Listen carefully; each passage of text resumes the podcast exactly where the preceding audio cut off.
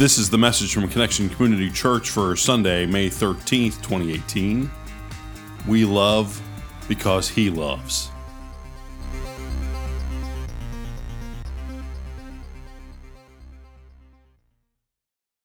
Good morning, Connection Church.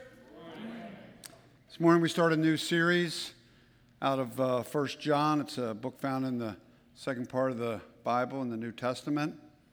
Um, this morning we're focused on the second part, or excuse me, the second part of the fourth chapter of 1 John, and our focus is we love because he loves. Well, good morning again, Connection Church. My name is still Carrie Jones, And mine's still Alan Jones. and we are two sinners who've been saved by the grace of our Lord and Savior Jesus Christ. I also want to welcome anyone who's listening or watching online. We're glad that you're with us. Would you pray with us, please? God, we thank you so much for this day. It's a day that you've made. It is no accident that any one of us are here this morning. God, settle us in that we might be changed and transformed by your love. We pray this in the name of the Father and the Son and by the power of the Holy Spirit. Amen. Amen. So, if you weren't here last week, we want to introduce you to the newest member of our family. This is Alexandra Beth Jones. She's our seventh grandchild. Woohoo! She's the daughter of Turner and Stephanie, our son Turner, our daughter in law Stephanie, and we are so, so blessed. She is the cutest little thing, most adorable, and well, we're her grandparents, so we can say that. What do you expect? What do you expect, right? What do you expect? Yeah. She is cute. I'll give her that. She's adorable. But let me tell you one thing she is not. She is not loving. I mean, she's not loving, but we don't hold that against her because no baby is loving. It's not in their nature. This baby is just like every other baby in the world at this age. And that means that she is concerned with one thing and one thing only, and that is herself. Mother's Day, mothers, can I get an amen? Amen. Yeah. She cared. She couldn't give a rip if her mom, Stephanie, got an hour or two of sleep. She doesn't care. Your mom gets no sleep. She doesn't care. She doesn't care. Her only concern is whether she gets sleep. She gets fed. She gets changed. That's all she cares about. Right now, it's a very Alex centered world. Yeah. For this little bundle of joy. You know, we don't hold that against her because that's all babies at that age are like that. That's how they're wired. They got to be like that. They, you know, they got to be like that. But the thing is, that's absolutely contrary to being a loving individual. You get it? It's not that she's bad. It's just at this point she's not loving. Because when it's all about me, that is just absolutely contrary to caring about others. They are at odds with each other. Amen? They are. Amen. And so the question is when does that change? When do things change? When do we go from this me centered world to thinking about others? When does our focus shift? Well, we're not really sure that there's this definitive, absolute time when it shifts. And so maybe we better shift our question to, to this How does it happen? How does it happen? What causes us, what causes me to broaden my circle of care? Hmm. So for me, and I think I can speak for Carrie and maybe many of you, it was our parents who taught us to expand our focus, to look around us, to care for others as well as ourselves. As our parents sacrificed for us, put our needs first, taught us that it's not about me, as they showed, uh, offered themselves as an example, as a model, as a, as a mentor, that it wasn't about them, that they cared, that they loved us. And it's an important thing for us to remember on Mother's Day, isn't it? Yeah, absolutely. And if it wasn't your parent, perhaps it was another relative, uh, a grandparent or an aunt or um, an older brother or sister or an uncle, maybe an adoptive parent. Somebody spoke into your life and talked to you about sharing and how to treat others and that it is not about you. Somebody helped you broaden your circle of care. Mm. Okay, so parents or some other adult mm, uh, help most of us broaden our circle of care there, focusing not only on ourselves but others. But where did they learn? Okay, from their parents perhaps or another adult. So we keep that string. But someplace there has to be a model. Someplace the parents have to look and figure out where this comes from, where to look beyond themselves, where we begin to care for those around us, where we start to understand this whole idea of love, because that's what we're talking about love. Well, that's what the scripture passage this morning teaches us. And basically, we're on chapter 4, verse 7 to 19, but we can boil it down to one scripture verse 1 John 4 19. Share it with me, will you? We, we love because, because He, God, God first, first loved, loved us. us. We love because God loved us first. God is our model, God is our example. God is the one who reaches out and teaches us what love is all about. I mean, pure and simple. In an earlier verse, verse 16, this is verse 19. In verse 16, we see a three word truth God is love. Say that with me. God is love. In fact, it's like a mathematical equation God equals love. Mm. Now, love.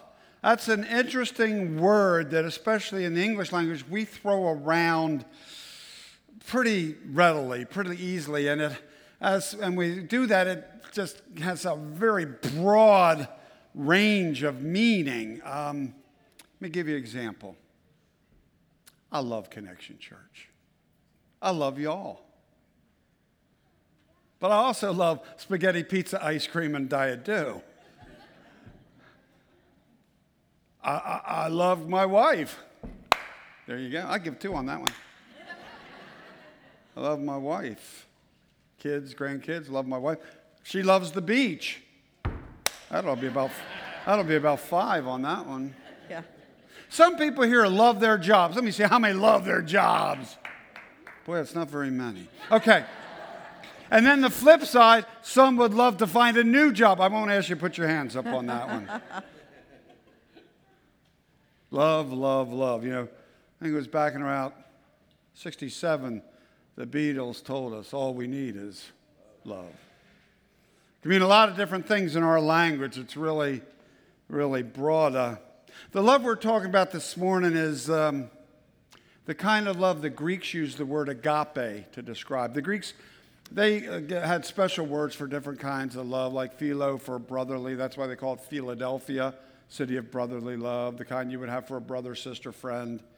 Uh, eros, we get our word erotic from that. That's that romantic, you make my liver quiver kind of love, you know. And uh, the type we're talking about this morning is neither of those. It's agape love. It's this unconditional love. It's the love God had for his son and for us, the kind we should have for God and hopefully for one another.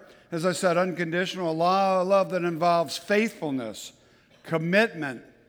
It's not rooted on what you do, it's rooted on a decision that I've made to love you. It's not based on emotion, it's not a roller coaster. I love you because you're nice to me and everything's peachy. Tomorrow, when we're at odds, I'm not going to love you anymore. No, it's a steady Eddie kind of I've made a decision, I'm going to stick to it kind of love. It's not a romantic or sexual kind of love, it is a choice. This kind of love is a choice. The apostle Paul talks about this in the first chapter in 1 Corinthians chapter 13. This might be a familiar scripture to you, but it bears repeating actually over and over and over again. Check this out love is patient, love is kind. It does not envy, it does not boast, it is not proud. Now, if we just did those two sentences, what a different world this would be. To continue on, it does not dishonor others. It is not self seeking. It's not easily angered. It keeps no record of wrongs. That means that you can't have this list in your back pocket to whip it out when it's time. No, it keeps no record of wrongs. Love does not delight in evil, but it rejoices in the truth. It always protects, always trusts, always hopes always perseveres. Say the last three words with me love never fails. Mm. It's funny, you may have heard that at a wedding or two or five or ten. It's a very popular, but Paul didn't write this for weddings, even though that's where we frequently. He wrote it to the church at Corinth because it's not necessarily just wedding love. This is love that we are called as brothers and sisters in Christ to have. So we go back to our first John chapter 4, and starting with verse 7, we read that all love has God as the source. This agape love. Those who truly are able to love know God. Those who don't know love don't know God. Wow. Wow. We reflect God's love when we show love to one another it brings out that divine spark that God created us with. You know, when we go back in Genesis and it says, God created us in God's image. Let us create humankind in our image, it says, in God's image. That's that creative spark.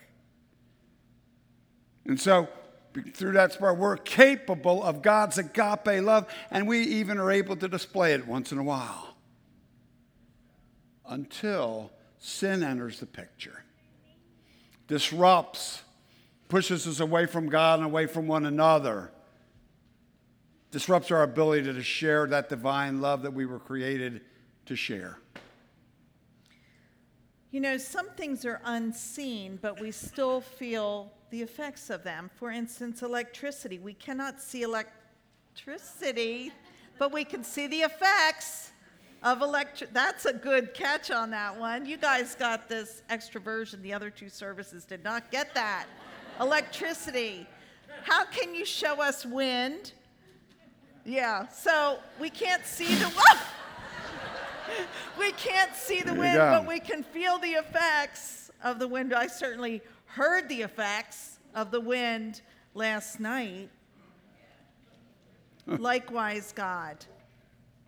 We may not see God, but we can see the effects of God. We can see the effects of how God loves in others.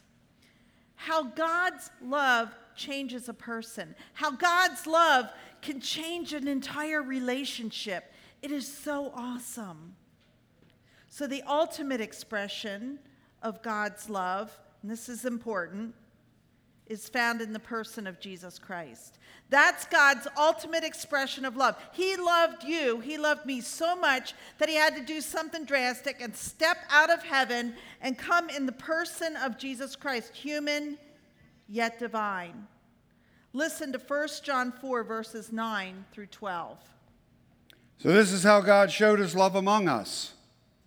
He sent His one and only Son into the world that we might live through Him. This is love. Not that we loved God, but that He loved us and sent His Son as an atoning sacrifice for our sins.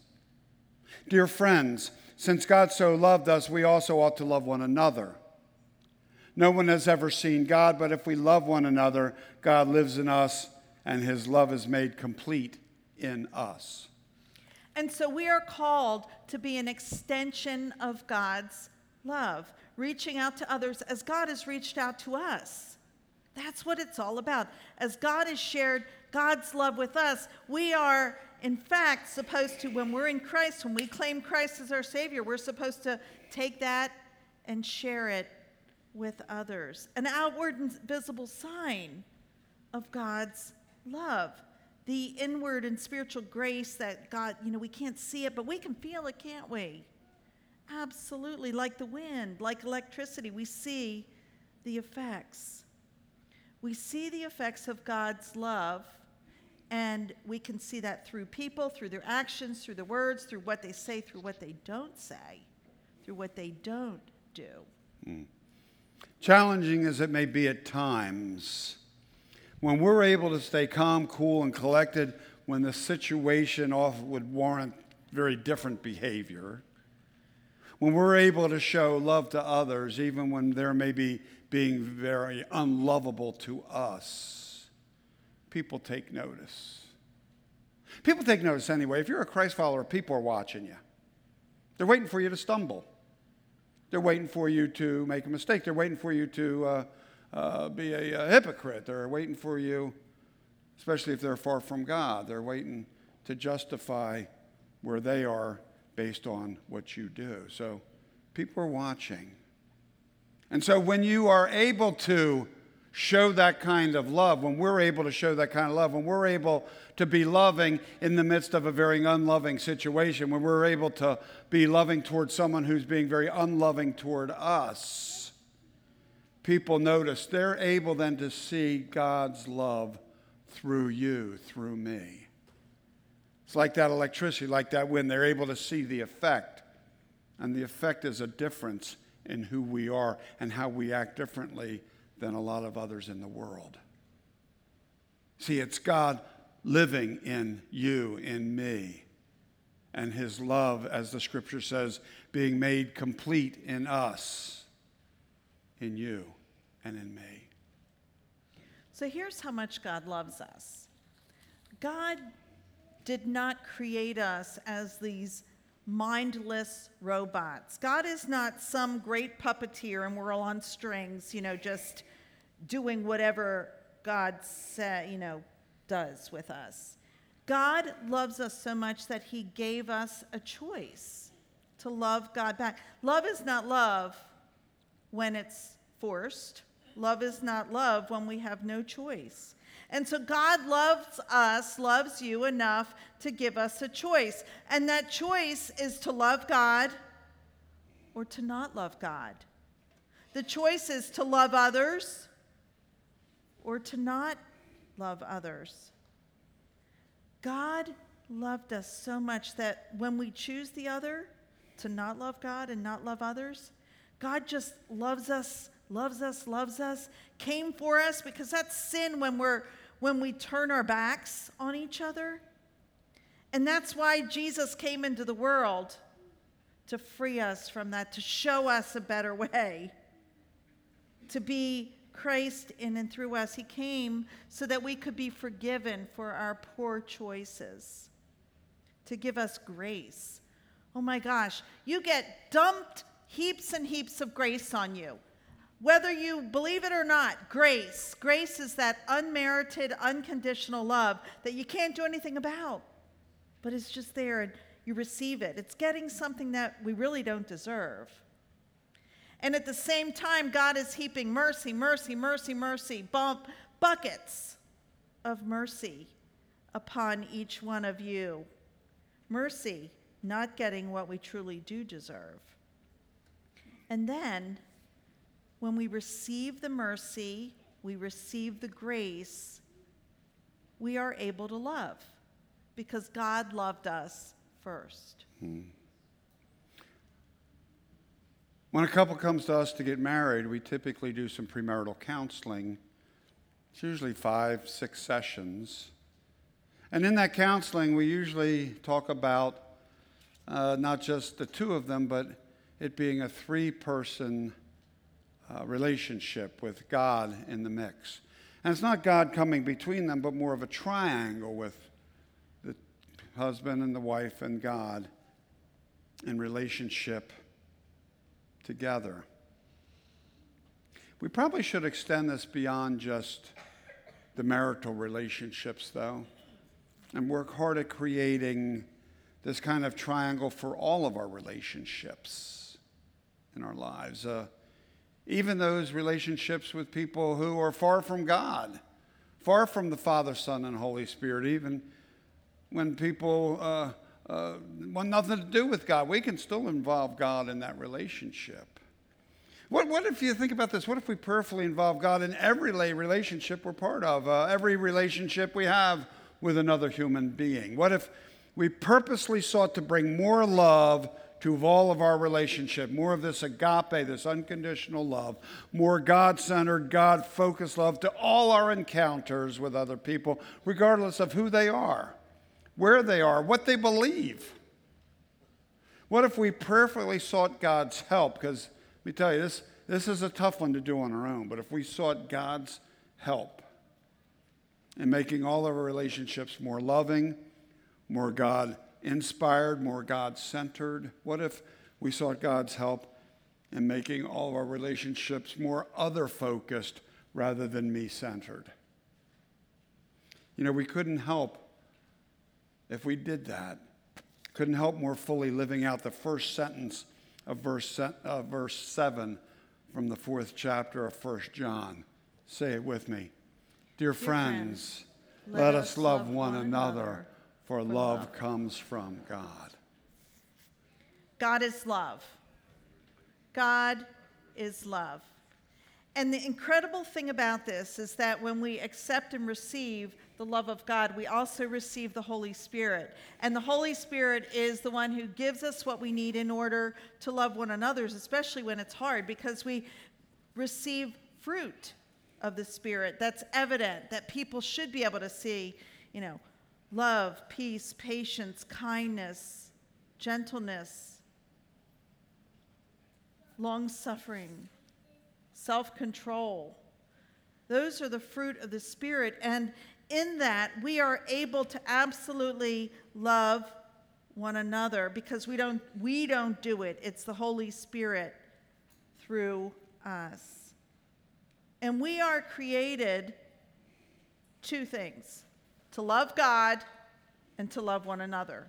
Love God. Thank you for joining us for our another. podcast. So for more information about Connection Community Church in Middletown, Delaware, please visit our website at justshowup.church. You can also call our church offices at 302 378 7692. Connection Community Church, connecting people with Jesus and the life he offers. And so, as Carrie said, God is sharing, but God is also caring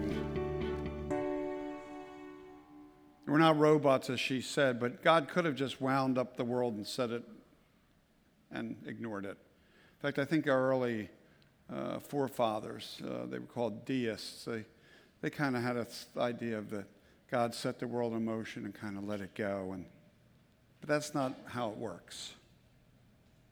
God doesn't say goodbye, just go.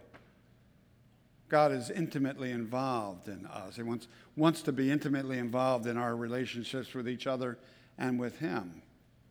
He doesn't want to be a, an absentee landlord. wants to be intimately in relationship with each and every one of us.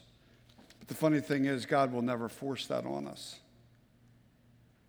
God will not force Himself on us because God loves us and God wants us to love Him as well. And love isn't come, doesn't come from force. To love God, to love others, is what God desires. Not because we're forced, but because we choose. Choose. And thing is, as we shared before, God cares enough, and here's what it is dares enough to let us choose other than God. Can you believe that? God loves us so much and cares for us so deeply that He will allow us to choose anything. Why would God do that? Because, because other than that is not love. Cares and dares enough to let us choose other, and then cares enough and dares enough to redeem our poor choices when we choose other than God, when we separate from God, when we sin when we pull away from God, God redeems that by sacrificing his one and only Son so that we might not sacrifice our eternity because of our bad choice. Isn't that amazing? That God would love you and God would love me that much, that He would sacrifice His only Son in order to cover our lousy choices. And why does he do that? Because God is love. And when you're love, He really doesn't have a choice, does He? He gives us a choice because God doesn't have a choice. When you are love, that's what you do. And God is love. And we're then able to love because God first loved us. Amen. That's the good news. Let's believe it. Let's live it. Let's pray. Most holy God, wow, uh, some days it must be tough loving us when we're pretty unlovable, Lord. And yet you do. You love us through our bad choices. In fact, you sacrifice your son to cover our sin of the bad choices we make. Unbelievable. That's love. Father, Son, Holy Spirit, we celebrate. We praise you for the love you give. Help us never to forget that we're able to love because you first loved us. Father, Son, Holy Spirit, we pray. All Connection Church said, Amen.